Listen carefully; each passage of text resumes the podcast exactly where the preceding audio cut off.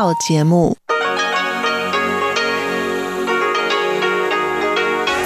ที่นี่สถานีวิทยุเรดิโอไต้หวันอินเตอร์เนชันแนล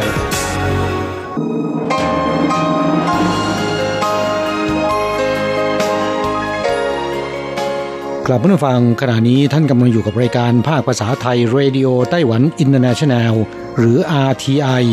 ออกกระจายเสียงจากกรุงไทเปไต้หวันสาธารณรัฐจีน เป็นประจำทุกวันนะครับ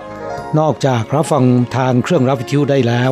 ยังสามารถรับฟังรายการผ่านระบบออนไลน์ได้ที่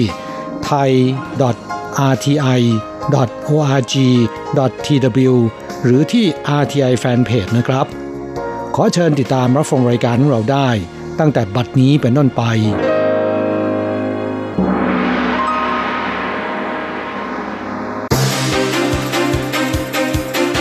ต่อไปขอเชิญติดตามรับฟัง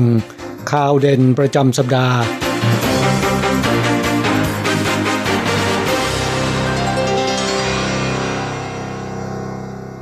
สวัสดีค่ะ คุณผู้ฟัง RTI ที่คารพทุกท่านขอต้อนรับเข้าสู่รายการสรุปข่าวเด่นประจำสัปดาห์กับดิฉันมณพรชัยวุฒิ ตลอดช่วงสัปดาห์ที่ผ่านมาไต้หวันมีข่าวสารอะไรน่าสนใจที่เป็น Talk of the Town บ้าง พร้อมแล้วไปติดตามรับฟังกันเลยค่ะ เริ่มต้นข่าวแรกนะคะ คงหนีไม่พ้นเรื่องราวของการนำเข้าเนื้อหมูค่ะ เพราะว่าตั้งแต่ปีหน้าเป็นต้นไปนะคะ ไต้หวันจะอนุญาตให้มีการนำเข้าเนื้อหมู ซึ่งต้องบอกเลยนะคะว่าเนื้อหมูที่จะนำเข้ามาเนี่ยมีสารแรคโตพามีนค่ะ ซึ่งเป็นหนึ่งในสารเร่งเนื้อแดงของกลุ่ม beta-agonist มาจำหน่ายในไต้หวัน ด้วยเหตุนี้ค่ะก็เลยมีเสียงต่อต้านมากพอสมควรเลยทีเดียว จนทำให้ล่าสุดค่ะนายกรัฐมนตรีซูเจินชังนะคะ ได้กล่าวระหว่างการประชุมสภาบริหารไต้หวัน เมื่อวันที่ 26 พฤศจิกายนว่า เพื่อเป็นการขจัดข้อสงสัยของประชาชนที่มีต่อการนำเข้าเนื้อหมู สภาบริหารไต้หวันจึงมีมติอนุมัติ มาตรการจำกัดควบคุมการนำเข้าเนื้อหมูโดยครอบคลุม 5 ประการ ซึ่งประกอบด้วย 1. การตรวจสอบโรงงานผลิตที่สหรัฐอเมริกาโดยไต้หวันนะคะจะส่งเจ้าหน้าที่เข้าไปตรวจสอบ หากโรงงานใดยังไม่ผ่านการตรวจสอบ ก็จะไม่อนุญาตให้นำเข้าเนื้อหมูมายังไต้หวัน 2. เพิ่มหมายเลขสินค้าขึ้นมาใหม่ จากเดิมนะคะที่มี 22 รายการก็จะเพิ่มเป็น 76 รายการค่ะ ทั้งนี้ก็เพื่อความสะดวกและง่ายต่อการควบคุมตรวจสอบ 3. จะทำการตรวจสอบแบบล็อตต่อล็อตนะคะ เพื่อให้แน่ใจว่าเนื้อหมูที่นำเข้ามามีคุณภาพตามมาตรฐานสากล 4. ค่ะจะมีการติดฉลากเครื่องหมายแสดงไว้อย่างชัดเจน โดยกระทรวงสาธารณสุขและสวัสดิการไต้หวันค่ะจะพิมพ์สติกเกอร์ ติดหน้าบรรจุภัณฑ์นะคะ ที่มีลักษณะแตกต่างกันไป โดยเนื้อหมูที่ผลิตในไต้หวันเนี่ยจะเป็นสติกเกอร์ทรงกลมสีเงิน ส่วนเนื้อหมูนำเข้าค่ะจะเป็นสติกเกอร์ทรงสามเหลี่ยมสีแดง พร้อมแสดงรายละเอียดอื่น ๆ และ 5 นะคะจะดำเนินการตรวจสอบอย่างเข้มงวดรัดกุม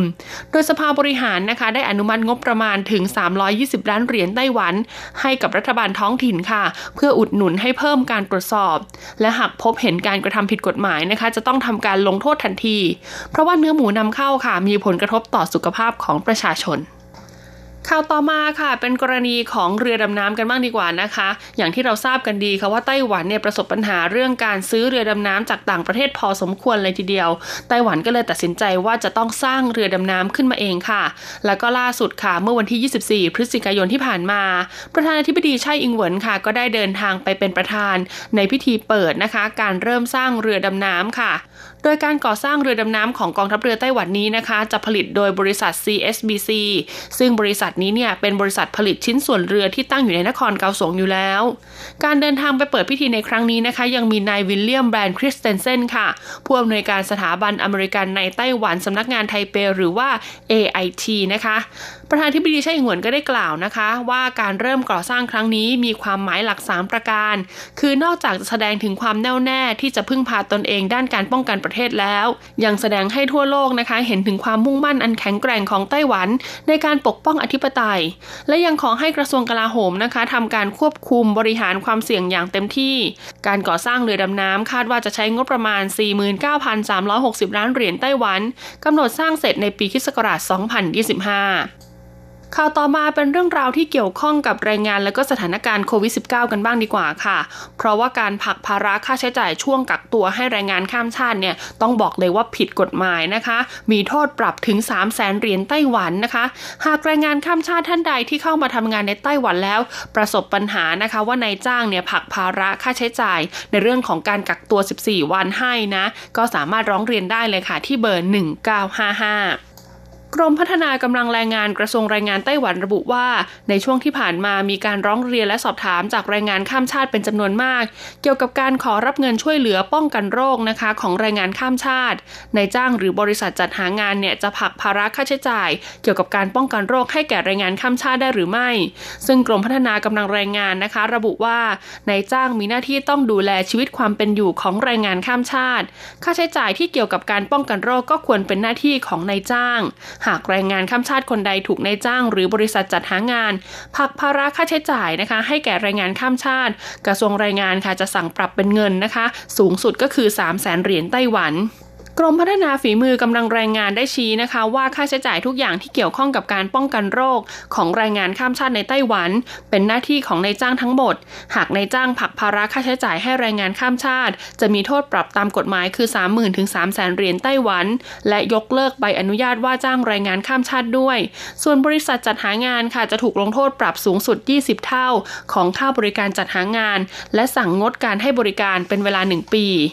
นอกจากนี้ยังมีประเด็นที่เกี่ยวข้องกับค่าจ้างในช่วงกักตัว 14 วัน หากมีการตกลงกันว่าจะไม่จ่ายเงินเดือน แล้วก็แรงงานข้ามชาติเนี่ยเมื่อเข้ามาถึงไต้หวันแล้ว ไม่ได้ทำผิดกฎหมายการกักตัว หรือว่ากฎหมายอื่นที่เกี่ยวข้อง และไม่เคยได้รับเงินชดเชยอื่น ๆนะคะ ก็มีสิทธิ์ขอรับเงินช่วยเหลือจากรัฐบาลได้ ซึ่งจะเป็นเงินชดเชยที่จ่ายให้กับแรงงานข้ามชาติมิใช่เงินช่วยเหลือที่จ่ายให้แก่นายจ้างนะคะ หากแรงงานข้ามชาติผู้ใดถูกนายจ้างเก็บค่าใช้จ่ายในช่วงป้องกันโรค ก็ขอให้เก็บหลักฐาน แล้วก็ร้องเรียนไปยังกระทรวงแรงงานเทศบาลท้องถิ่น หรือโทรแจ้งได้ที่ 1955ยังอยู่กันที่เรื่องราวของการป้องกันการแพร่ระบาดโควิด -19 ค่ะ เพราะว่าล่าสุดค่ะรัฐบาลไต้หวันก็จะมีการปรับเปลี่ยนระบบจำหน่ายหน้ากากอนามัยของรัฐนะคะ โดยเพิ่มจำนวนเป็น 10 แผ่นต่อ 14 วันค่ะ แล้วก็ลดราคานะคะ เหลือเพียงแผ่นละ 4 เหรียญไต้หวันเท่านั้น เริ่มตั้งแต่วันที่ 1 มกราคมเป็นต้นไป ระบบการจำหน่ายหน้ากากอนามัยโดยใช้บัตรประกันสุขภาพแสดงตนนะคะกำลังจะมีการปรับเปลี่ยนจำนวนที่สามารถซื้อได้และราคาใหม่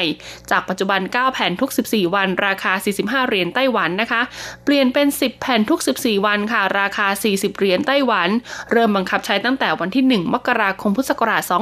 2564 นะคะ ส่วนค่าบรรจุภัณฑ์ของร้านขายยาในเร็วๆนี้จะมีการหารือกับสหพันธ์เภสัชกรอีกครั้ง คุณอูชิวเหมยค่ะผู้อำนวยการสำนักงานอาหารและยากระทรวงสาธารณาสุขและสวัสดิการไต้หวันนะคะ ระบุว่า ปริมาณโคต้าจัดซื้อหน้ากากอนามัยของรัฐเนี่ยเพียงพอแล้ว สูงถึงกว่า 30 ล้านแผ่นต่อวัน มากกว่าช่วงต้นปีนะคะ ที่ได้เพียง 1.88 ล้านแผ่นต่อวัน ดังนั้นจึงเพียงพอที่จะจัดสรรได้ 10 แผ่นต่อ 2 สัปดาห์ และตั้งแต่ต้นปีหน้าเป็นต้นไปค่ะ โรงงานผู้ผลิตหน้ากากอนามัยนะคะ สามารถผลิตหน้ากากบรรจุห่อ 10 แผ่นได้โดยตรง ส่งไปยังร้านขายยาและร้านสะดวกซื้อ เภสัชกรร้านขายยาจึงไม่ต้องยุ่งกับการบรรจุห่อละ 9 แผ่นอีกต่อไป จึงสามารถลดต้นทุนได้จากแผ่นละ 5 เหรียญไต้หวันเหลือแผ่นละ 4 เหรียญไต้หวัน นอกจากนี้ค่ะการสั่งซื้อหน้ากากอนามัยผ่านร้านสะดวกซื้อ ประชาชนจะต้องเสียค่าบริการขนส่ง 7 เหรียญต่อชุด ซึ่งในอนาคตนะคะก็จะมีการปรับลดในส่วนของค่าบริการขนส่งลงด้วย ข่าวต่อมาเป็นประเด็นเกี่ยวกับการท่องเที่ยวกันบ้างนะคะ แต่อาจจะไม่ใช่ข่าวดีเท่าไหร่ค่ะ เพราะว่าประวัติศาสตร์อันยาวนานของหมู่บ้านสายรุ้งที่นครไถจง รากฐานไม่มั่นคงแล้วล่ะค่ะ อาจจะถล่มลงมาได้ หมู่บ้านสายรุ้งที่นครไถจง เคยได้รับเลือกจาก Lonely Planet นิตยสารท่องเที่ยวระดับโลก ว่าเป็นหนึ่งในสถานที่ท่องเที่ยวที่คุ้มค่าแก่การไปเยือน แต่เนื่องจากตัวบ้านส่วนใหญ่เป็นบ้านดินและทำมาจากอิฐ รากฐานไม่มั่นคง รอยแตกถูกปกปิดด้วยสีสันของสายรุง้ง บางส่วนเนี่ยได้ใช้เหล็กยึดโครงสร้างบ้านนะคะ บ้านเก่าเนี่ยมีการซุดตัวเกิดรอยแตกร้าว หากไม่ได้รับการแก้ไขเนี่ยก็เสี่ยงต่อการถล่มลงมาสำหรับปัญหาผนังแตกร้าวรากฐานซุดตัวของหมู่บ้านสายลุงเนี่ยปีที่แล้วค่ะค่ะ ได้ใช้ปูนซีเมนต์เสริมความแข็งแรง นอกจากนี้ปัญหาเสาบ้านเอียงนะคะ ทางมหาวิทยาลัยเฉาหยางเทคโนโลยีค่ะ ก็ได้วัดนะคะความลาดเอียงของเสาแล้วก็ผนังทั้งหมดนะคะ 18 แห่ง พบ 7 แห่งมีความลาดเอียงมากกว่า 1 ต่อ 200 เซนติเมตรกองวัฒนธรรมชี้นะคะ ว่าเตรียมจัดประชุมผู้เชี่ยวชาญ เพื่อหามาตรการแก้ไข หมู่บ้านสายรุ้งค่ะมีนักท่องเที่ยวชาวต่างชาติมาเยือนเป็นจำนวนมากนะคะ แม้ในช่วงที่มีสถานการณ์โควิด -19 แบบนี้ก็มีประชาชนเข้ามาท่องเที่ยวในช่วงสุดสัปดาห์เนี่ยมากกว่า 2,000 คน กองวัฒนธรรมไถจงกล่าวว่าเตรียมจัดสรรงบประมาณเข้าช่วยเหลืออย่างสุดความสามารถจบการรายงานสรุปข่าวเด่นประจำสัปดาห์ต่อไปขอเชิญท่านรับฟังรายการอื่นๆ จากทางสถานี สวัสดีค่ะ สุขภาพดีเราสร้างได้ กับรายการสารานกรมสุขภาพ วัสดีค่ะ คุณผู้ฟัง RTI ที่เคารพทุกท่านขอต้อนรับเข้าสู่รายการสารานุกรมสุขภาพกับดิฉันดีเจยุ้ยมณพรชัยวุฒิค่ะ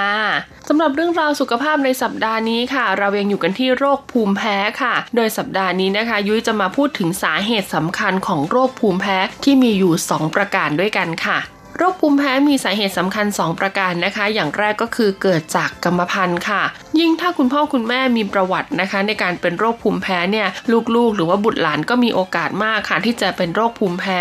โรคภูมิแพ้บางอย่างนะคะ สาเหตุจากพันธุกรรมเนี่ยไม่ค่อยเป็นปัจจัยสำคัญมากนัก เช่น ลมพิษแพ้อาหารแพ้ยา หรือแพ้จากการสัมผัส เช่นแพ้เครื่องประดับหรือว่าเครื่องสำอางเป็นต้น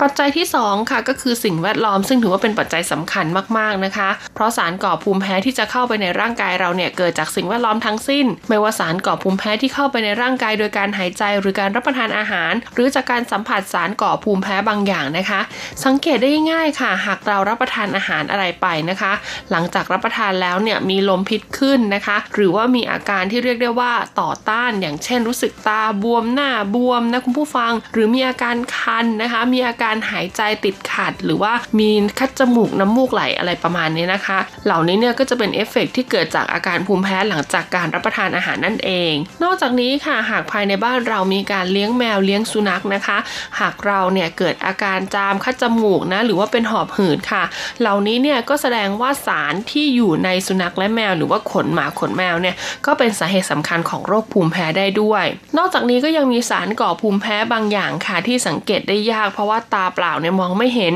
เช่นพวกเกสรดอกไม้เชื้อราในอากาศ หรือว่าไรฝุ่นในบ้านค่ะ ซึ่งค่ะนอกเหนือจากอาการภูมิแพ้แล้วเนี่ยอาจจะยังทำให้เกิดอาการระคายเคืองได้อีกด้วยวยนะคุณผู้ฟัง แล้วก็อาการเหล่านี้ก็จะรุนแรงขึ้นค่ะ หากอากาศหนาวอากาศเปลี่ยนแปลง ยิ่งหากใครนะคะ อาศัยอยู่ในเขตโรงงานอุตสาหกรรมเนี่ยบอกเลยนะว่าอาการภูมิแพ้เนี่ยจะรุนแรงมากๆค่ะ อย่างเช่นในสำนักงานเองนะคะ ก็จะมีอาการภูมิแพ้จากควันบุหรี่กลิ่นน้ำหอมสเปรย์ที่ฉีดผม หรือว่าน้ำยาทำความสะอาดก็ได้ค่ะ ซึ่งสิ่งเหล่านี้นะคะเป็นสารที่ก่อให้เกิดอาการภูมิแพ้แล้วก็เป็นสาเหตุสำคัญนะที่ทำให้เรามีอาการภูมิแพ้เกิดขึ้นคุณผู้ฟัง ดังนั้นหากเรานะคะ อยากจะทดสอบว่าร่างกายของเราอะแพ้อะไรบ้างนะคะ ก็สามารถไปพบแพทย์ค่ะ เพื่อทำการทดสอบสารก่อภูมิแพ้ได้นะ ซึ่งนะคะแพทย์เขาจะทำการทดสอบสารก่อภูมิแพ้เป็นแบบ skin test ค่ะ ก็จะทดสอบทางผิวหนังนะคะ ว่ามีปฏิกิริยาต่อสารก่อภูมิแพ้ตัวใด อันเป็นสาเหตุให้เกิดอาการแพ้แบบต่างๆขึ้นมา ซึ่งวิธีการทดสอบนะคะเขาก็จะหยดน้ำยาค่ะที่ต้องการทดสอบในประมาณ 10-20 จุดในร่างกายนะคะ ซึ่งน้ำยาเหล่านี้เนี่ยก็จะทำมาจากสารก่อภูมิแพ้ที่แตกต่างกันออกไปค่ะจากนั้นก็จะทิ้งไว้ประมาณ 15 นาทีนะคะ ซึ่งหากผ่านไป 15 นาทีแล้วยังไม่มีอะไรเกิดขึ้นกับผิวหนังของเรา ก็แสดงว่าเราไม่ได้มีอาการแพ้สารทั้งหมดเหล่านี้นะคะ แต่หากจุดไหนนะคะ ที่เขามาร์กไว้ว่าจุดนั้นเนี่ยเป็นสารตัวไหนอะไรยังไง อาจจะมีตุ่มมีการบวมมีการนูนแดงคันนะคะ ลักษณะคล้ายยุงกัดเหล่านี้ขึ้นมา นั่นก็หมายความว่าผิวหนังของเรานะคะ แพ้เจ้าสารที่หยดลงไปนั่นเองแหละค่ะ ปัจจุบันนี้ต้องบอกเลยว่าการรักษาโรคภูมิแพ้นอกจากการรับประทานยาแล้วค่ะ ก็ยังมีการฉีดวัคซีนป้องกันโรคภูมิแพ้ให้ด้วย ซึ่งแพทย์นะคะจะทำการ skin test ก่อนค่ะ เพื่อตรวจหาสารที่ก่อภูมิแพ้ในร่างกายของผู้ป่วย แล้วก็ต้องดูว่าความรุนแรงของอาการแพ้เนี่ยมากน้อยแค่ไหนนะคะ ซึ่งวัคซีนตัวนี้เนี่ยสามารถฉีดได้ตั้งแต่อายุ 4 ขวบขึ้นไปค่ะ ก็บอกว่าอายุของวัคซีนเนี่ยจะอยู่ที่ประมาณ 3-5 ปีนะคะ ได้ผลลัพธ์สูงสุดในการต่อต้านสารนะคะ ที่ก่อให้เกิดภูมิแพ้ในสภาพแวดล้อม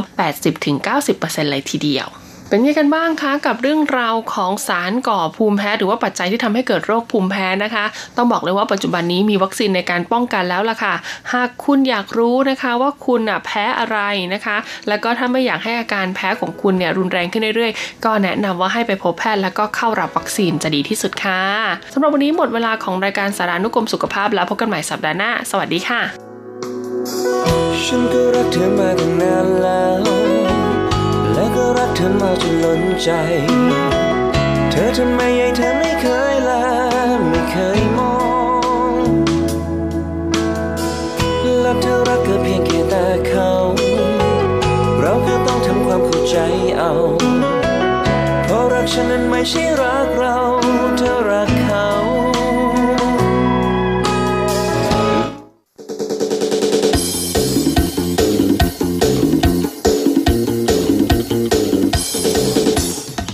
กำลังฮอต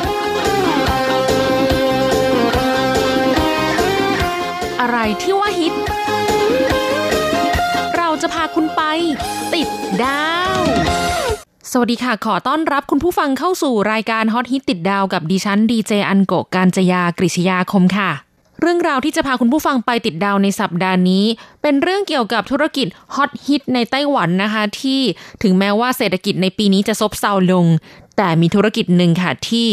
บูมขึ้นนะคะ จะเป็นธุรกิจอะไรนั้นติดตามได้ในรายการสัปดาห์นี้ค่ะ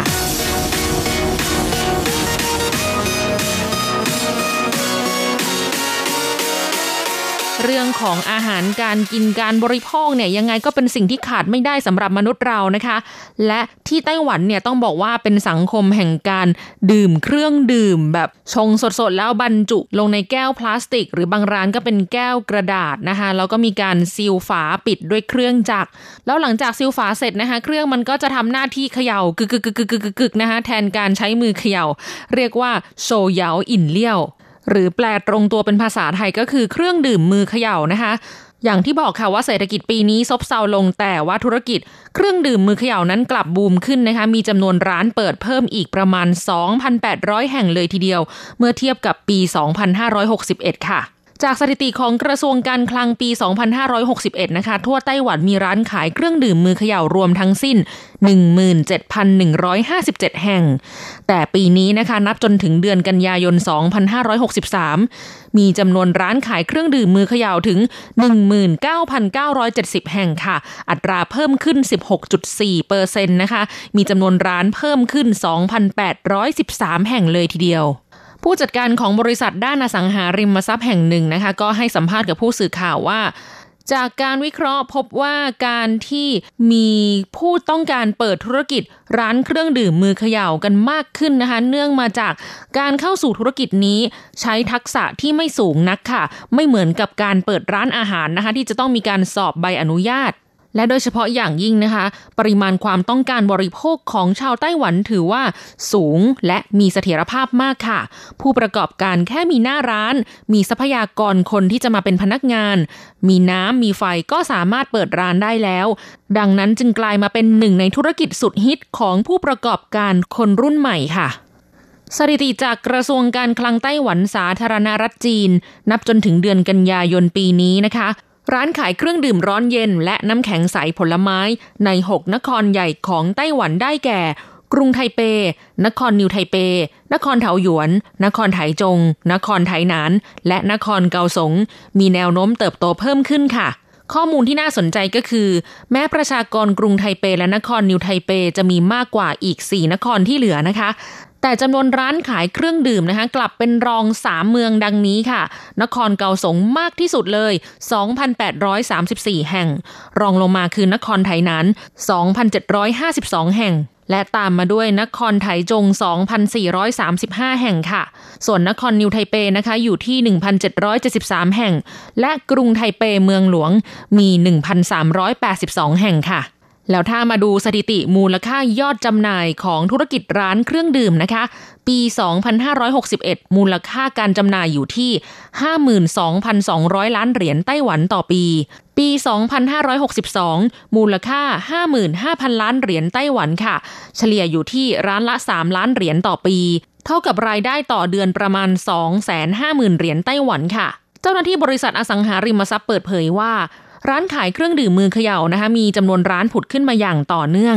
แล้วการจะเปิดร้านขายในย่านธุรกิจ ค่าเช่าก็โหดตามไปด้วยค่ะ อย่างเช่นในกรุงไทเปนะคะ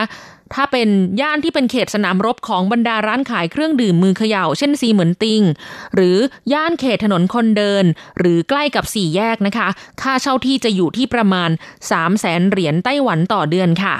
ถึงแม้ว่าจะเป็นแหล่งที่มีฝูงชนจำนวนมากนะคะทำให้เงินสะพัดไปด้วย แต่ทางที่ดีนะคะ เขาแนะนำว่าค่าเช่าควรจะควบคุมไม่ให้เกินหนึ่งในสามส่วนของรายได้ค่ะ ร้านถึงจะมีโอกาสอยู่รอดได้ไม่เจ๊งนะคะมาดูเรื่องของจำนวนร้านเครื่องดื่มนะคะที่มีมากที่สุดในไต้หวัน จากผลสำรวจของนิตยสาร Distribution News นะคะหลิวทงควายซินสถิตินับจนถึงเดือนเมษายน 2562 ร้านเครื่องดื่มมือเขย่า 10 อันดับแรกนะคะที่มีสาขามากที่สุดนะคะมีจำนวนรวมกัน 3,908 แห่งค่ะ และในจำนวนนี้นะคะ ร้านชิงซินฝูเฉียนมีสาขามากที่สุด 930 แห่งค่ะ ร้านนี้เนี่ยนะคะเขาก็จะมีสัญลักษณ์เป็นรูปหัวใจสีแดงๆนะคะ เชื่อว่าคุณผู้ฟังที่เคยมาเยือนไต้หวัน หรือว่าอาศัยอยู่ที่นี่อยู่แล้วเนี่ย เชื่อว่ายังไงก็ต้องเคยเห็นร้านนี้แน่นอนค่ะ รองลงมาคือ อู่ซื้อหลัน 533 แห่งค่ะ ร้านนี้สัญลักษณ์ของเขานะคะ ก็จะเป็นป้ายสีเหลือง แล้วก็มีวงรีแบบแนวนอนข้างในนะคะ สีน้ำเงิน แล้วก็เขียนด้วยตัวอักษรสีขาว เขียนเลข 50 แล้วก็มีตัวอักษรภาษาจีนข้างๆนะคะ อ่านว่าหลันก็คือ อู่ซื้อหลันนั่นเอง ก็เป็นร้านที่สามารถพบเห็นได้ตามท้องถนนทั่วไปนะคะ ร้านเขามีสาขาเยอะจริงๆ จากประสบการณ์ส่วนตัวของอันโกเองนะคะ ถ้าเทียบ 2 ร้านนี้ โดยส่วนตัวจะเป็นแฟนอูซื้อหลันมากกว่าชิงซินค่ะชิงซินเนี่ยเขาจะทำเครื่องดื่มออกมาค่อนข้างหวาน ถึงแม้ว่าเราจะสั่งน้ำตาลแบบครึ่งหนึ่งนะคะ คือโดยวัฒนธรรมการสั่งเครื่องดื่มมือเขย่าในไต้หวัน แทบจะทุกร้านนะคะ เขาจะสามารถเลือกได้ว่าจะใส่ระดับน้ำตาลเท่าไหร่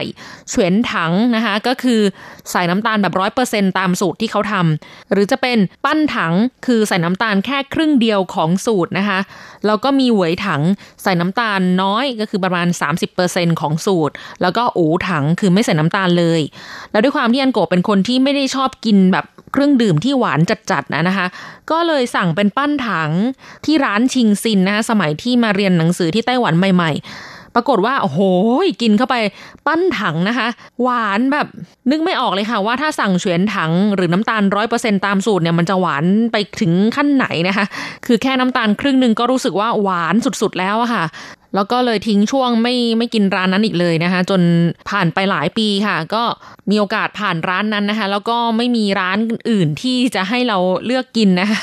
ครั้งนั้นก็เลยรู้สึกว่าอะให้โอกาสอีกทีแล้วกันเนาะลองสั่งแบบน้ำตาลน้อยไว้ถังดู ครั้งนี้อาจจะถูกปากเราก็ได้นะอะไรเงี้ยก็เลยสั่งเป็นชานมนะคะไว้ถังปรากฏว่าก็หวานจัดอยู่ดีค่ะ คือต่อมรับรสของอันโกอาจจะไม่ถูกกับร้านนี้เท่าไหร่นะคะเลยรู้สึกว่าไม่ถูกปากหวานเกินรับไม่ไหวนะคะ ขนาดน้ำตาลน้อยแต่แล้วหลังจากนี้คือถ้าต่ำกว่านี้มันต้องเป็นอูถังเลยค่ะ ถ้ากินแบบไม่มีน้ำตาลอะ เราก็ไม่ชอบอีกนะ คือในช่วงอดีตที่ผ่านมานะคะ ต้องเล่าให้คุณผู้ฟังทราบว่านโกเป็นคนที่เสพติดน้ำตาลค่ะ ชอบกินเครื่องดื่มมือเขย่านะคะ แล้วก็กินทุกวัน คืออาจจะเป็นด้วยสภาพสังคมด้วยนะคะที่เราจะเห็นว่าผู้คนในไต้หวันน่ะ เอ้ย เราเดินผ่านเขาไปมาเนี่ย ทุกคนจะต้องมีเครื่องดื่มมือเขย่าติดมือกันทั้งนั้นเลยนะคะ เลยกลายเป็นว่าเข้าเมืองตาหลิวต้องหลิวตาตามค่ะ เห็นคนอื่นกินแล้วเราก็อยากกินด้วย ในช่วงปี 2 ปีที่ผ่านมานี้นะคะ ก็เลยน้ำหนักแบบพุ่งทะยานมากค่ะ จากเมื่อ 2 ปีที่แล้วนะคะ ก็ช่วงที่ผอมที่สุดเนี่ยน้ำหนักอยู่ที่ 56 กิโลกรัมนะคะแล้วเราก็ดื่มเครื่องดื่มมือเขย่านี้นะคะ ด้วยความที่ว่ากระแสของ Uber Eats เองนะคะ ที่บูมขึ้นน่ะก็จะมี การสั่งไหว้ส่งนะคะ หรือ Delivery มาที่ทำงานมาที่บ้านอะไรเงี้ยตลอดเลยคือไม่ต้องออกไปไหนสามารถสั่งเครื่องดื่มได้ตามใจเรานะคะก็เลยกลายเป็นว่าเสพติดค่ะ อย่างน้อยทุกวันจะต้องมีเครื่องดื่มมือเขย่านะคะ1ถึง2แก้ว หรือบางวันก็อะซัดไป 3 แก้วนะคะ คือกินตอนเที่ยงตอนเย็นแล้วก็ตอนกลางคืนแบบดึกๆเลยนะคะ อย่างที่บอกว่าน้ำหนักแบบต่ำสุดนะคะ56กิโลกรัมก็พุ่งทะยานขึ้นมาเป็นสูงสุด72กิโลกรัม12กิโลนะคะในช่วงระยะเวลา1-2ปีเนี่ย เมื่อเทียบกับส่วนสูงนะคะ165เซนติเมตรต้องบอกว่าระบบร่างกายนะคะสุขภาพแบบพังมาก ไปตรวจสุขภาพนะคะ ก็พบว่าไขมันพอกตับเป็นที่เรียบร้อยแล้วค่ะ นอกจากรูปร่างแบบอ้วนหุ่นไม่ดีแล้วนะคะ ก็ยังมีเรื่องของ ความขี้เกียจเหนื่อยง่ายค่ะ ไม่ว่าจะทำอะไรเนี่ยเหนื่อยง่ายไปหมดเลยนะคะ เดินไปก็หอบแล้วแหละทำอะไรก็เชื่องช้าลงค่ะ คนรอบตัวต่างก็ทักนะคะว่า อืมอ้วนเกินไปแล้วนะ แต่เราก็ไม่หยุดบริโภคเครื่องดื่มที่มีน้ำตาลอย่างเงี้ยนะคะ จนเมื่อปลายเดือนตุลาคมค่ะ เรียกว่าสถานการณ์นั้นเปลี่ยนชีวิตนะคะ เป็นโรคลำไส้อักเสบแบบเฉียบพลันนะคะ เนื่องจากอาหารเป็นพิษค่ะ คืออันโกกินส้มตำใส่กุ้งสดนะคะ แล้วก็กินแบบครึ่งครึ่งกลางๆค่ะ กินไม่หมด แล้วก็ออกไปนอกบ้านไปทำธุระแบบหลายชั่วโมงนะคะ กลับมากินต่อโดยที่ไม่ได้ใส่ในตู้เย็น ก็เลยกลายเป็นว่า งานเข้า คือทั้งท้องเสียแล้วก็อาเจียนทั้งวันเลยนะคะ แล้วก็ปวดท้องอย่างหนักมากจนคิดว่าถึงขั้นแบบเกือบจะเสียชีวิตแล้วอะค่ะ พอไปหาหมอนะคะ หมอก็บอกว่าช่วงนี้จะต้องงดอาหารที่มีน้ำตาลนะ เพราะว่ามันจะไปกระตุ้นทำให้แบบลำไส้เกิดอาการอักเสบมากยิ่งขึ้น ช่วงนั้นก็เลยต้องงดเครื่องดื่มที่มีน้ำตาลค่ะ เพราะว่าขนาดว่ากินน้ำเกลือแร่นะคะ หลังจากที่ถ่ายท้องอย่างหนักนะคะ แล้วก็ไปซื้อเครื่องดื่ม น้ำเกลือแร่ที่ร้านสะดวกซื้อ แต่เราไม่รู้ว่ามันกินไม่ได้นะ เพราะว่ามันมีน้ำตาล พอกินเข้าไปแบบไม่กี่วินาทีเท่านั้นแหละค่ะโอ้โหลำไส้นี่บิดเป็นเกลียวเลยค่ะ ปวดแบบโอ้ยปวดมาก คือดื่มเข้าไปก่อนที่จะไปหาหมอไงคะเพราะคิดว่าต้องเติมเกลือแร่ให้ร่างกายซะหน่อยวันนี้เราถ่ายไปแบบทั้งวันเลย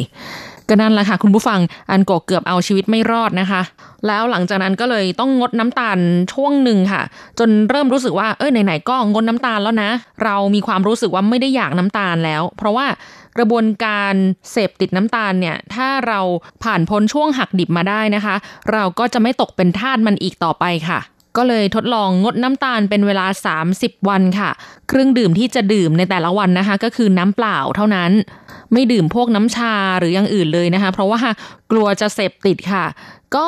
เอาชนะใจตัวเองมาได้นะคะ งดน้ำตาลเป็นเวลา 30 วัน ผลที่ได้ก็คือ น้ำหนักลดไป 3 กิโลกรัมค่ะ จาก 70 กิโลนะคะ ก่อนที่จะเป็นลำไส้อักเสบนะคะ ก็ ลดลงไป 3 กิโลเหลือ 67 กิโลกรัมนะคะ ก็คิดว่ายังคงต้องพยายามต่อไปค่ะ เพื่อที่จะกลับมาอยู่ในน้ำหนักมาตรฐานนะคะ BMI ไม่ควรเกิน 25 ค่ะ ตอนนี้เกินอยู่นะคะนิดนึง อันนี้ก็เป็นประสบการณ์ที่อยากจะมาแชร์คุณผู้ฟังได้ไปลองกันดูนะคะว่ามันเป็นสิ่งที่ดีนะคะ กับการที่เราเลิกเสพติดน้ำตาลนะคะ ซึ่งเรียกได้ว่าเป็นฆาตกรที่แอบแฝงอยู่ในเครื่องดื่มมือเขย่าค่ะ เพราะว่าน้ำตาลที่เรารับประทานเข้าไปเกินปริมาณที่ควรกินเนี่ยนะคะมันจะทำให้เป็นโรคหลายชนิดตามมาเลย ไม่ว่าจะเป็นโรคเบาหวาน โรคหลอดเลือดหัวใจ โรคไต โรคความดันโลหิตสูง คือมีของแถมมาอีกเพียบละค่ะ แต่เป็นของแถมที่เราไม่อยากได้นะคะ แล้วการเสพติดน้ำตาลเนี่ยนะคะ จะทำให้ผิวแก่เร็วนะคะ สิวขึ้นง่าย ถ้าได้ศึกษาเรื่องของเวชศาสตร์ชะลอวัยนะคะ เขาจะบอกว่าคนเราเนี่ยไม่ควรกินน้ำตาลค่ะ เพราะว่ามันเป็นอาหารของความแก่นั่นเองค่ะ และอีกเรื่องหนึ่งนะคะ ก็คือโรคมะเร็งที่หลาย ๆ คนกลัวนะคะ คนยุคนี้เนี่ยเป็นมะเร็งกันง่ายมาก ต้องบอกว่าน้ำตาลเนี่ยก็เป็นอีกส่วนหนึ่งนะคะ ที่กระตุ้นให้เกิดมะเร็งได้ง่าย เพราะว่า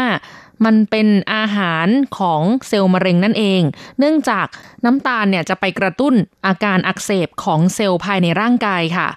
เวลาที่อวัยวะภายในร่างกายของเรานะคะ เกิดอาการอักเสบแล้วเรื้อรังเนี่ย มันจะทำให้เกิดเซลล์มะเร็งได้ง่าย และถ้ายิ่งมีน้ำตาลไปกระตุ้นนะคะ ก็ยิ่งไปกันใหญ่เลย สสไต้หวันท่านหนึ่งนะคะ ชื่อว่าคุณเกาเจียวหยูได้พูดถึงประเด็นของเครื่องดื่มมือเขย่านะคะ หรือว่าเครื่องดื่มที่มีรสหวานเนี่ยเป็นภัยคุกคามต่อสุขภาพของประชาชนชาวไต้หวันอย่างมากนะคะ จากสถิติของสำนักงงานประกันสุขภาพแห่งชาตินะคะ พบว่าเครื่องดื่มที่มีรสหวานนี้นะคะ เป็นบ่อกเกิดที่ทำให้ประชาชนไต้หวันเป็นโรคไตมากเป็นอันดับหนึ่งอันดับสองก็คือ โรคเบาหวาน และอันดับสามก็คือเป็นโรคเหงือกค่ะ เมื่อปี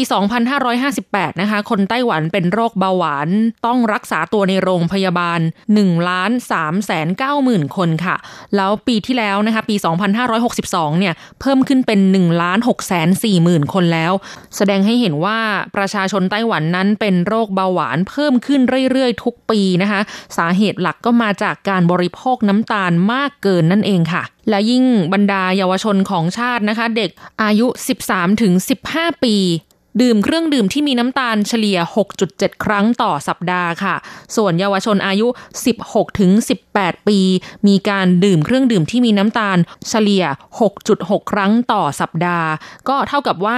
ใน 1 สัปดาห์ก็เหมือนจะกินทุกวันละค่ะ ก็ไม่เป็นที่น่าแปลกใจนะคะว่าเสพติดการดื่มเครื่องดื่มมือเขย่ากันมากจริง ๆนะคะ แล้วอันโกก็เคยเป็นหนึ่งในนั้นด้วย แต่ตอนนี้ก็สามารถเอาชนะใจตัวเองได้แล้วนะคะ อันโกก็หวังว่าคุณผู้ฟังที่ชอบดื่มเครื่องดื่มที่มีน้ำตาลนะคะจะสามารถทำได้เช่นเดียวกันนะคะ คือการลดละเลิกเพื่อสุขภาพที่ดีของตัวคุณเองค่ะ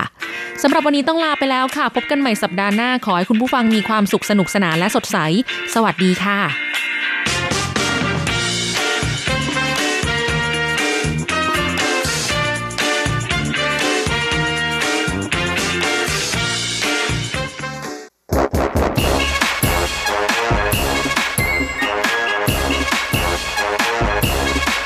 โยโยโยโยโยกากาขาเมาทั้งหลายล้อมวงกันเข้ามา ได้เวลามาสนุกกันอีกแล้ว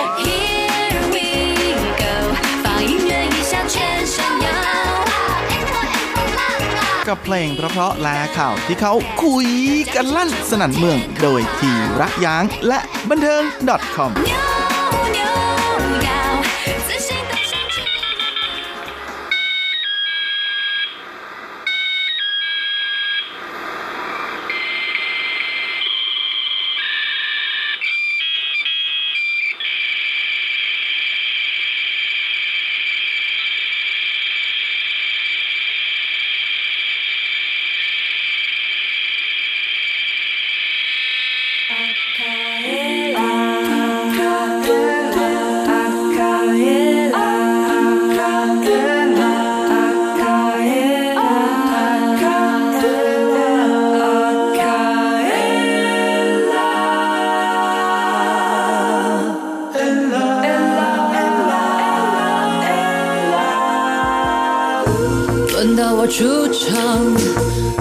会怯场，不是我的主场，也会因为我暴增点气量。自带灯光，自带气场，自带化妆，自带锋芒，我的名字你喊，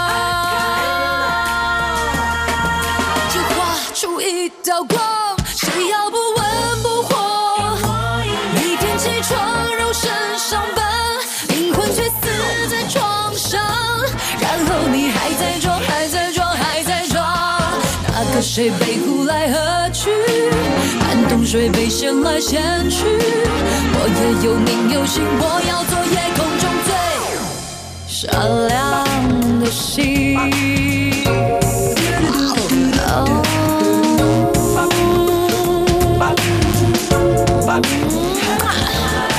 自带灯光，自带气场，自带化妆，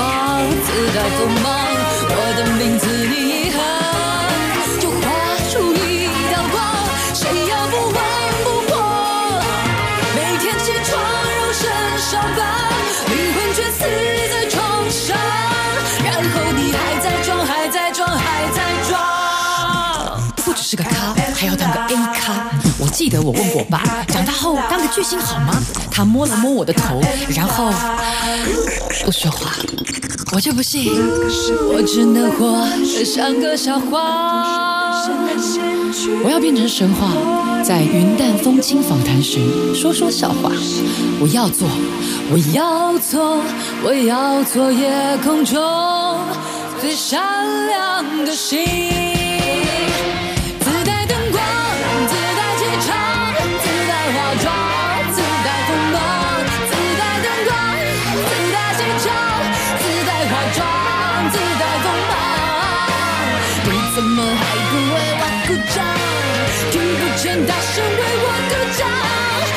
怎么还不为我鼓掌？我听不见。大声为我鼓掌。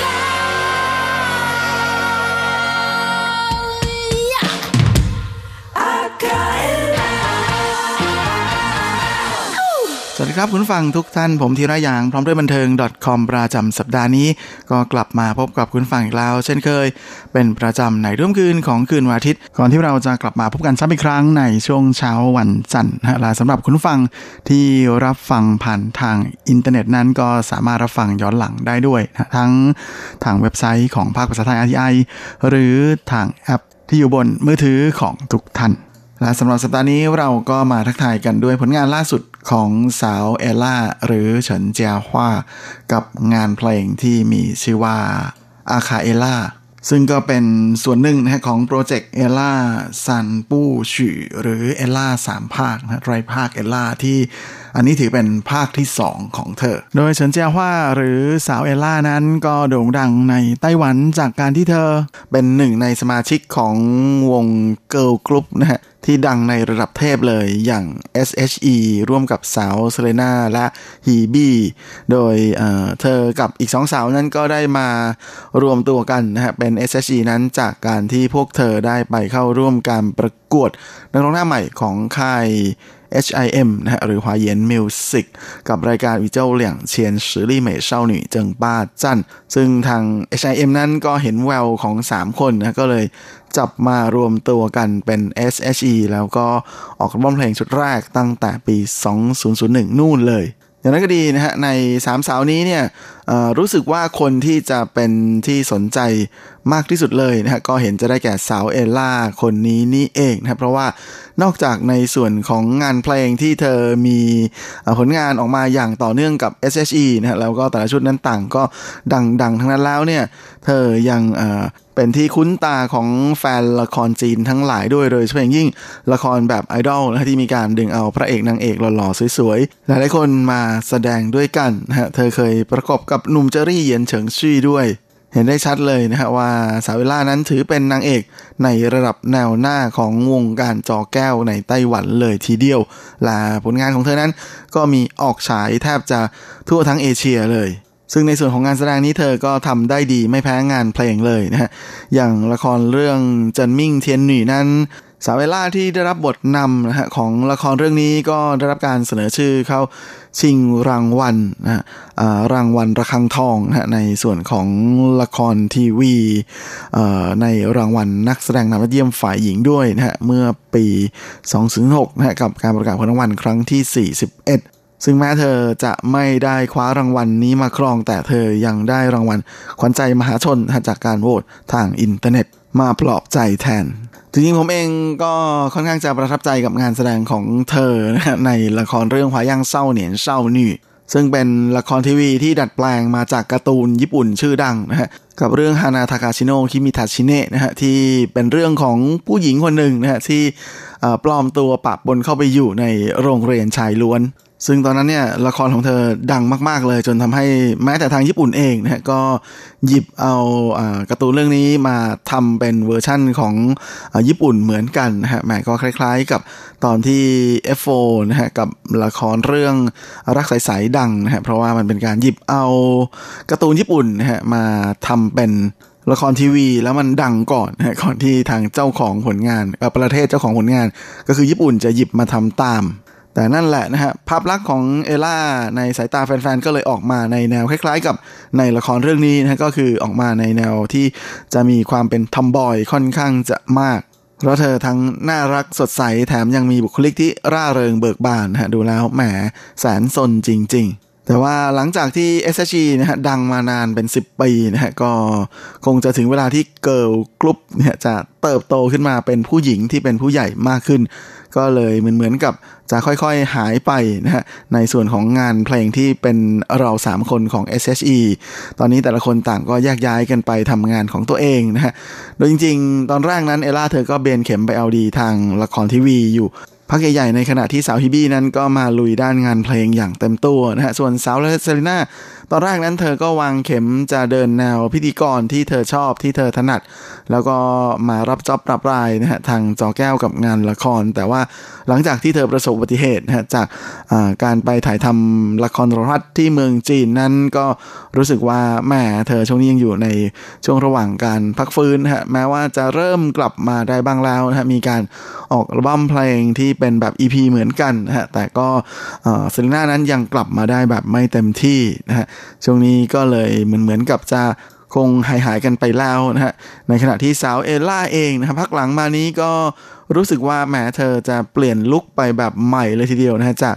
ในมาสเท่ๆ เก๋ๆนะฮะกรีดทั้งหนุ่ม กรีดทั้งสาว ตอนนี้เธอก็กลับมาแต่งตัวเป็นผู้หญิงมากขึ้นนะฮะก็ส่วนหนึ่งน่าจะเป็นการที่เธอก็เตรียมตัวจะเข้าสู่ประตูวิวาในเร็วๆนี้เหมือนกันจึงทำให้ ปีนี้นะเป็นอะไรที่ค่อนข้างจะเป็นอะไรใหม่ๆนะสำหรับสาวเอล่าค่อนข้างมากละเธอยังมีโอกาสได้ลองงานภาพยนตร์ด้วยนะฮะผลงานของเธอก็ซินเทียนเซิงอีตุยแล้วก็ยังมีอีกเรื่องหนึ่งนะฮะที่เธออแสดงนำแล้วก็เข้าฉายในไต้หวันด้วยกับเรื่องหนีหายห้อยๆความหมายก็ประมาณสาวแสบตัวร้ายอะไรแบบนั้น ซึ่งอนอกจากเธอจะแสดงนำแล้วนะเธอยังเป็นคนร้องเพลงซาวด์แทร็ก ของภาพยนตร์เรื่องนี้ด้วย ซึ่งเธอนั้นทั้งร้องเองแต่งเองนะฮะทั้งในส่วนของเนื้อร้องและทำนองเพลงอีกต่างหากและทางต้นสังกัดก็ไม่รอช้านะฮะรีบหยิบเอางานซาวด์แทร็กของเธอ เพลงนี้มาใส่ไว้อ่าใน EP ของเธอเลยนะฮะกับอัลบั้มชุด หัวจิ้วชื่อเอล่านะฮะซึ่งเป็น EP ที่อ่าเหมือนเหมือนกับประมาณมินิอัลบั้มอะไรแบบนี้ คราวนี้ก็ยังได้หยิบเอาผลงานที่เธอเคยร้องคู่กับหนุ่มชิงฟงแห่งวง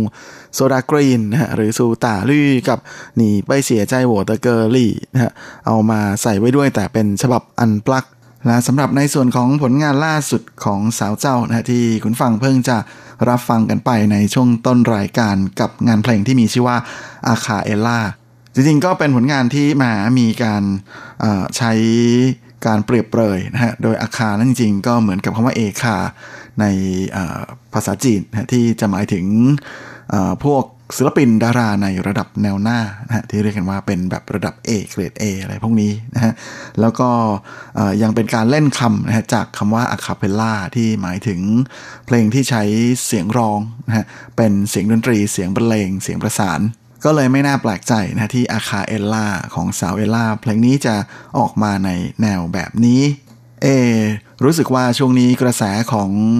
เอเพลงในแนวอะคาเปลล่านั้นน่าจะกลับมาเป็นที่สนใจกันอีกครั้งหนึ่งฮะเพราะว่าถ้าจำไม่ผิดสัปดาห์ที่แล้ว ผมก็เพิ่งจะหยิบเอาผลงานของสาวเจียเจียนะฮะ ที่เป็นเพลงในแนว a cappella เหมือนกันนะมาฝากคุณฟังกันสัปดาห์นี้พอดีเห็นผลงานของเอลล่าก็เลยหยิบมาฝากกันต่อเลยนะม่และอาคาเอลล่าของสาวเอลล่าเพลงนี้เอลล่าเยอะมาก ก็รู้สึกว่าจะเป็นผลงานในซีรีส์ที่ที่เธอเรียกกันว่าเป็นไตรภาคเอลล่านะหรือเอลล่าซันปูชือนะเป็นงานเพลงเพลงที่2ที่ปล่อยออกมา ซึ่งเพลงนี้ก็ได้คนดนตรีคนดังนะครับโปรดิวเซอร์และนักร้องชื่อดังอย่างหวังวินหลิงนะมาเป็นคนทำงานเพลงนี้ให้ แต่ a cappella ในแบบของเอล่านั้นก็ไม่ได้เป็น a cappella ทั้งเพลงเลยโดยทีเดียวนะครับเพราะว่าเพลงนี้จะเริ่มต้นเพลงด้วยสไตล์แบบ a cappella แต่ว่าหลังจากนั้นจะกลายมาเป็นในเพลงในแนว dance แบบที่เอล่าถนัด แถมช่วงตรงกลางนะฮะพอดีว่าช่วงนี้เอลล่าเธอกำลังสตาร์ทรายการทอล์กโชว์ของเธอนะฮะที่ตั้งชื่อว่าไอลาซิลหรือเอล่าโชว์นั่นเองนะฮะก็เลยทำให้ช่วงกลางเพลงนะมีการเหมือนเหมือนกับจะเป็นพิธีกรออกมาช่วงสตาร์ทรายการนะจะมา ร้องมาเต้นอะไรประมาณทำนองนั้นนะครับ ก็จะให้บรรยากาศในอีกแบบหนึ่งนะฮะในส่วนของเอเนื้อร้องนั้นนะก็ได้นักแต่งเนื้อเพลงชื่อดังนะฮะหลี่จัวฉงซึ่งก็เป็นระดับคนที่เคยคว้ารางวัล Golden Melody Award นะฮะหรือจินชีเจียงมาแล้ว จึงไม่น่าแปลกใจนะที่แม่อาจารย์หลีนั้นสามารถนำเอาเรื่องราวของเอลล่านะฮะเอามาเขียนเอามาร้อยเอามาเรียงกลายเป็นบทเพลงออกมาได้อย่างน่าอัศจรรย์ใจทีเดียวและเอลล่าก็ได้พูดถึงตัวเองเอาไว้เหมือนกันนะว่า ชื่อของเธอเอลล่าในภาษากรีกนั้นหมายถึงแสงสว่างและนี่ก็เหมือนกับเธออยากที่จะเป็นเหมือนแสงสว่างที่สุกใสอยู่บนท้องฟ้าในยามราตรี และไม่เพียงแต่ จะเป็นดาวดวงหนึ่งที่อยู่ข้างบนนั้นเท่านั้นแต่จะต้องเป็นดาวที่ส่องแสงเป็นประกายและส่องสว่างให้ได้เห็นเด่นชัดที่สุดดวงหนึ่งด้วย โดยเอล่าก็ได้ให้สัมภาษณ์นะกับสื่อนะในตอนที่ออกมาโปรโมทอัลบั้มชุดนี้เอ้ยไม่ใช่งานเพลงเพลงนี้นะฮะด้วยความที่สาวเจ้านั้นก็ถือได้ว่าอยู่ในวงการบันเทิงมานานหลายปีทีดักทีเดียวนะฮะตั้งแต่ยังเป็น SHE นั้นก็มาจนถึงปัจจุบันนะประมาณ 19 ปีแล้วนะฮะก็เลยเป็นอะไรที่เอล่าเธอบอกเลยว่าชีวิตของคนเราทุกคนนะก็มีช่วงสูงขึ้นสูงมีช่วงที่ตกต่ำแต่สิ่งที่สำคัญที่สุดก็คือ เราจะต้องรู้จักรักและเอาใจใส่กับตัวเองนะแล้วก็พยายามทำดีกับตัวเองให้มากที่สุด การจะมามีโอกาสได้กลายมาเป็นศิลปินดาราในระดับแนวหน้านะที่เป็นเกรดพวกระดับ A นะเอคาเหล่านี้เนี่ยก็เป็นอะไรที่มันยากมากๆนะคุณจะต้องเก่งถึงระดับหนึ่งเลยนะแล้วก็ต้องมีโอกาสด้วยนะเพราะว่าเมื่ออโอกาสมาถึงคนที่เก่งอยู่แล้วก็จะสามารถคว้าโอกาสเหล่านั้นเอาไว้ได้ แต่ไม่ว่าจะอย่างไรนะชีวิตของคนเรานั้นไม่จำเป็นจะต้องเหนื่อยขนาดนั้นเพราะการใช้ชีวิตอยู่บนโลกนี้นะก็เป็นอะไรที่ถือได้ว่ามีแต่เรื่องเหนื่อย เรื่องอลำบากใจแล้วก็เรื่องหลาย ๆ เรื่องนะฮะปัญหาสารพัดปัญหาให้มากวนใจอยู่แล้ว เพราะฉะนั้นเราไม่จำเป็นเลยที่ต้องไปเปรียบเทียบอะไรกับใคร หรือจะต้องพิสูจน์อะไรให้โลกเห็น ใช้ชีวิตของเราให้ดีที่สุดในความเป็นตัวตนของเรา ก็น่าจะดีแล้ว เพราะว่านี่แหละมันก็คือหนึ่งในวิธีที่จะทำให้ตัวเรากลายมาเป็นเอคานะเป็นเอคาในชีวิตของเราเองและช่วงนี้เราก็มาพักฟังเพลงกันสักครู่นะฮะแหมก็พอดีว่าสัปดาห์ที่แล้วก็ได้หยิบเอาเรื่องราวของ Golden Horse หรือจินหมาเจียงครั้งที่ 57 มาฝากกันนะกับผลการประกาศรางวัล แล้วก็พอดีได้ track ของเพลงที่ได้รางวัลเพลงประกอบภาพยนตร์ยอดเยี่ยม มาแล้วด้วยนะก็เลยขอถือโอกาสนี้หยิบมาฝากผู้ฟังกันเลยนะกับงานเพลงของหลูกว่างจงนะเจ้าหนุ่มมาสเซอร์ ในเพลงที่มีชื่อว่าเคอใจหวอซินติเตอมิงจืชื่อที่สลักอยู่ในก้นบึ้งแห่งหัวใจของฉันนะซึ่งเป็นงานเพลงที่เป็นเพลงประกอบภาพยนตร์เรื่องเคอใจหนี่ซินติเตอมิงจืชื่อที่สลักอยู่ในก้นบึ้งแห่งหัวใจของเธอแหมชื่อเพลงกับชื่อหนังเป็นอะไรที่ รับกันได้ดีทีเดียว 无不累。好几次我告诉我自己，越想努力赶上光的影，越无法抽离而已。 觉得美，刻骨铭心，只有我自己。好不容易交出真心的勇气，你沉默的回应是善意。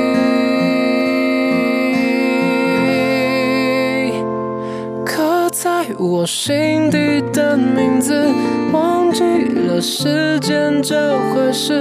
于是谎言说了一次就一辈子，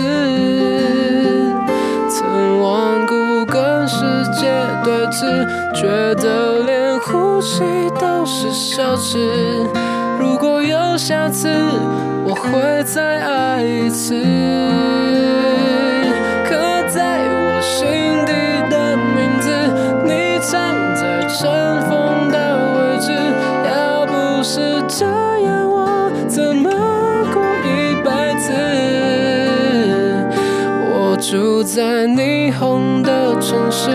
或者，飞向天堂的地址。你可以翱翔，可是我只能停止。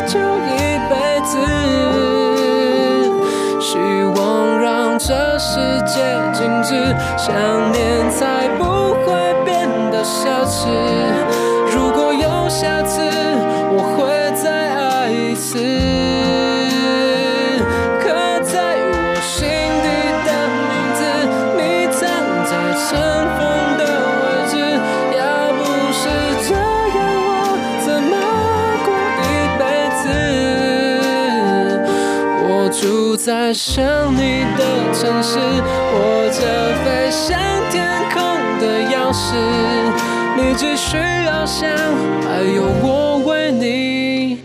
坚持。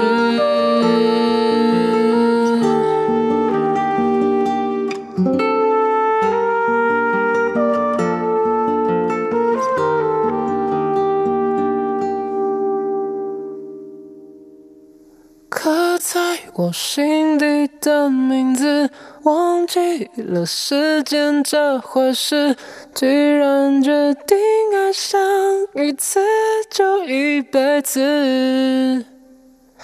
希望让这世界静止，想念才不会变得奢侈。如果有下次，我会再爱。一次。 และนี่ก็คืองานเพลงที่มีชื่อว่า刻在我心底的名字ชื่อที่สลักอยู่ในก้นบึ้งแห่งหัวใจของฉันนะซึ่งเป็นผลงานที่เป็นซาวด์แท็กของภาพยนตร์เรื่อง刻在你心底的名字ชื่อที่สลักอยู่ในก้นบึ้งแห่งหัวใจของเธอนะที่เป็นเพลง ที่สามารถคว้ารางวัล Golden Melody Award นะฮะไม่ใช่ Golden Horse ครับแม่ชินหมาเจียงนะครั้งที่ 57นะฮะในสาขาเพลงประกอบภาพยนตร์ยอดเยี่ยมมาครองได้สำเร็จนะสดสดร้อนร้อนเมื่ออาทิตย์ที่ผ่านมานี้เอง ก็หวังว่าคงจะถูกใจทุกท่านนะครับและช่วงนี้เราก็มาเข้าสู่ช่วงสุดท้ายของรายการวันนี้กันกับข่าวคราวความเคลื่อนไหวที่น่าสนใจ ในวันเทิงแบบจีนๆนะกับ ช่วงของซุปซิปนะครับ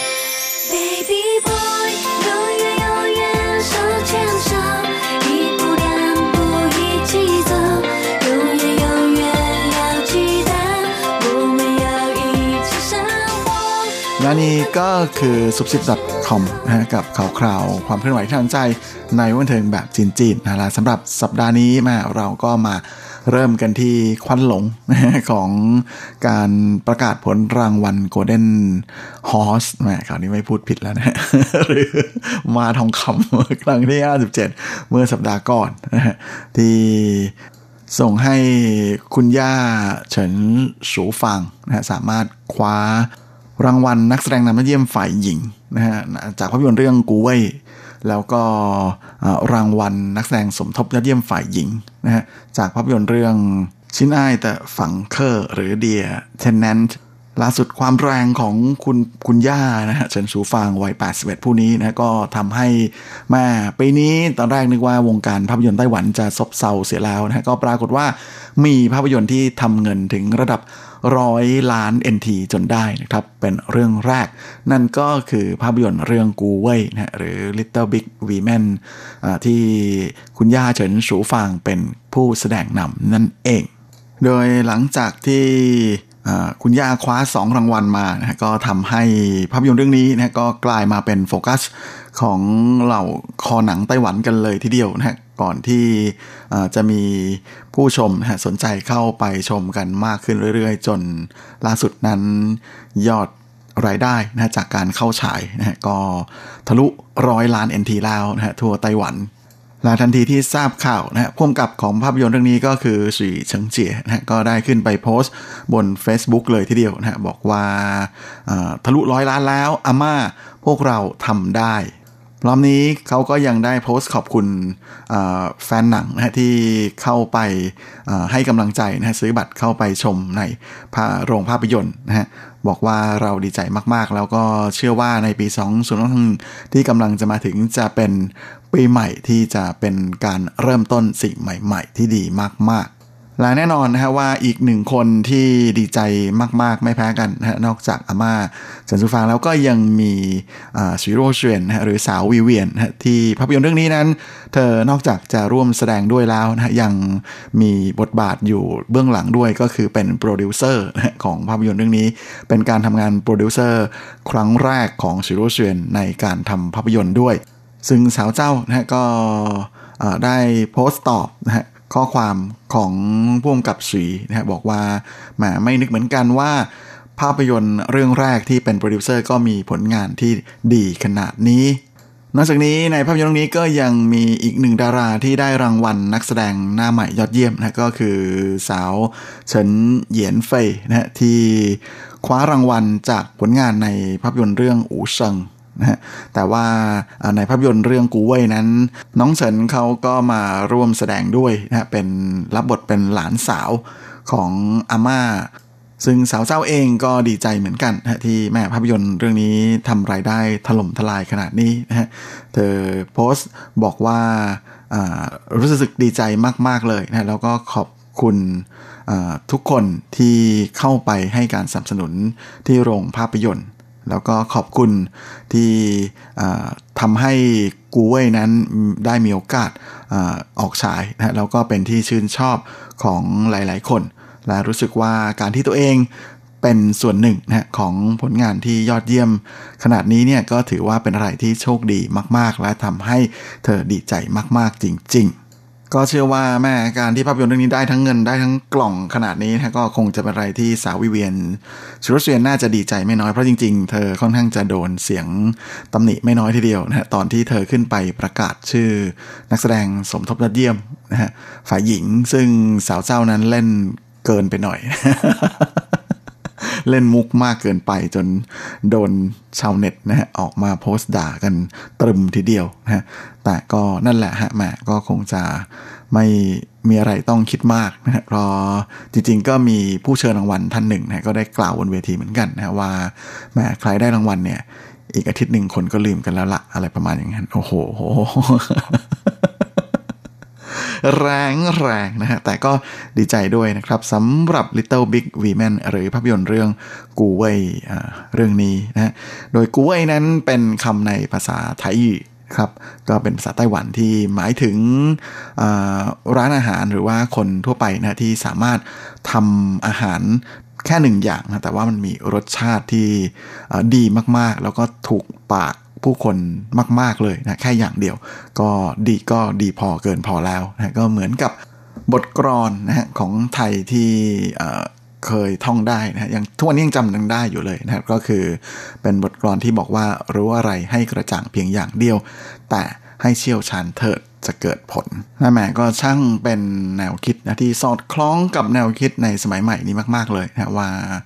โลกปัจจุบันนี้เป็นโลกที่ต้องการผู้เชี่ยวชาญนะที่เชี่ยวชาญด้านใดด้านหนึ่งแบบสุดๆไปเลย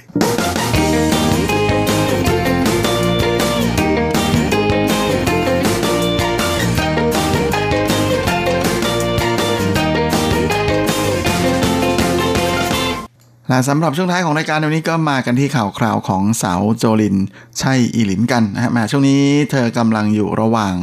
อคอนเสิร์ตนะฮะที่เกาสงนะฮะทัวร์คอนเสิร์ต Ugly Beauty ในช่วงก่อนหน้านี้เธอก็เคยเชิญแขกรับเชิญมาหลายคนนะฮะเช่นหวันถง MJ 116นะฮะหรือว่าฮีบี้เทียนฟู่เจินนะฮะลาล่าสุดเมื่อช่วงสัปดาห์ที่ผ่านมาก็เป็นคราวของ rocker รุ่นเดอะอย่างอูป่าย นะฮะที่แหมาถือเป็นการเอ่อจะกันบนเวทีที่อืมสนุกไม่เบาเลยทีเดียวนะฮะและทั้งคู่ก็เพิ่งจะเป็นพรีเซนเตอร์อของแบรนด์ส่งอะไรนะสั่งอาหารใช่ไหมแพลตฟอร์มสั่งอาหารออนไลน์ ชื่อดังนะฮะบอกชื่อก็ได้นะฮะ Uber โดย สาวโจลินนั้นเธอเล่นกับอาเจลินเหมยเย่นะดาวตลกหญิงชื่อดังและในขณะที่อูไปก็เล่นคู่กับหลินจื้อหลิงนะนางเอกสาวสวยนะก็ปรากฏว่าเที่ยวนี้โจลินเธอเอาดาล็อกนี้มาเล่นกับอูไปบนเวทีนะบอกว่า คืนนี้ออยากจะขออ้อมกอดของอาจารย์อูไปนะปรากฏว่าอูไปไม่ให้ โอ้โหแหมมาขอผมหน่อยไม่ได้นะ จะกอดแน่น ๆเลย ไม่นึกเหมือนกันนะว่า อูไปจะไม่ให้ โอ้ยเป็นอะไรที่พีคมากพีคสุดๆเลยสาวเจ้าทำหน้าไม่ถูกทีเดียวนะฮะแม่น่าจะเพิ่งเคยโดนปฏิเสธบนเวที เป็นครั้งแรกหรือเปล่านะ ก็ไม่รู้ จะมีใครหานกล้า ปฏิเสธอ้อมกอดของโจลินอืมน่าคิดจริง ๆ ว่าใครจะ เท่ได้แบบอูไปนะแหมอะไรจะเท่ขนาดนี้ แจกรางวัลก็เท่ นั่นแหละนะครับลาทั้งคู่ก็ยังมีโอกาสได้ร้องเพลงร่วมกันบนเวทีด้วยนะฮะทั้ง Last Dance นะแล้วก็เพลงเต้าใต้กรอเทปนะฮะแหมชื่อนี้ ฟังแล้วก็รู้ได้เลยว่าเป็นเพลงในยุคเก่ามาก นะครับ เดี๋ยวยังไงผมมีคลิปช่วงสนุกๆของอุปายกับโจลินบนเวทีมาฝากด้วยนะฮะบนเว็บไซต์ ใครที่สนใจไปกดคลิกชมกันได้นะฮะลาช่วงนี้เวลาของรายการสัปดาห์นี้ก็หมดลงอีกแล้วนะ ผมก็คงจะต้องขอตัวขอลาไปก่อนด้วยเวลาเพียงเท่านี้เอาไว้เราค่อยกลับมาพบในครั้งอาทิตย์หน้าเช่นเคยในวันและเวลาเดียวกันนี้สำหรับวันนี้ขอให้ท่านโชคดีมีความสุขลาสุขภาพแข็งแรง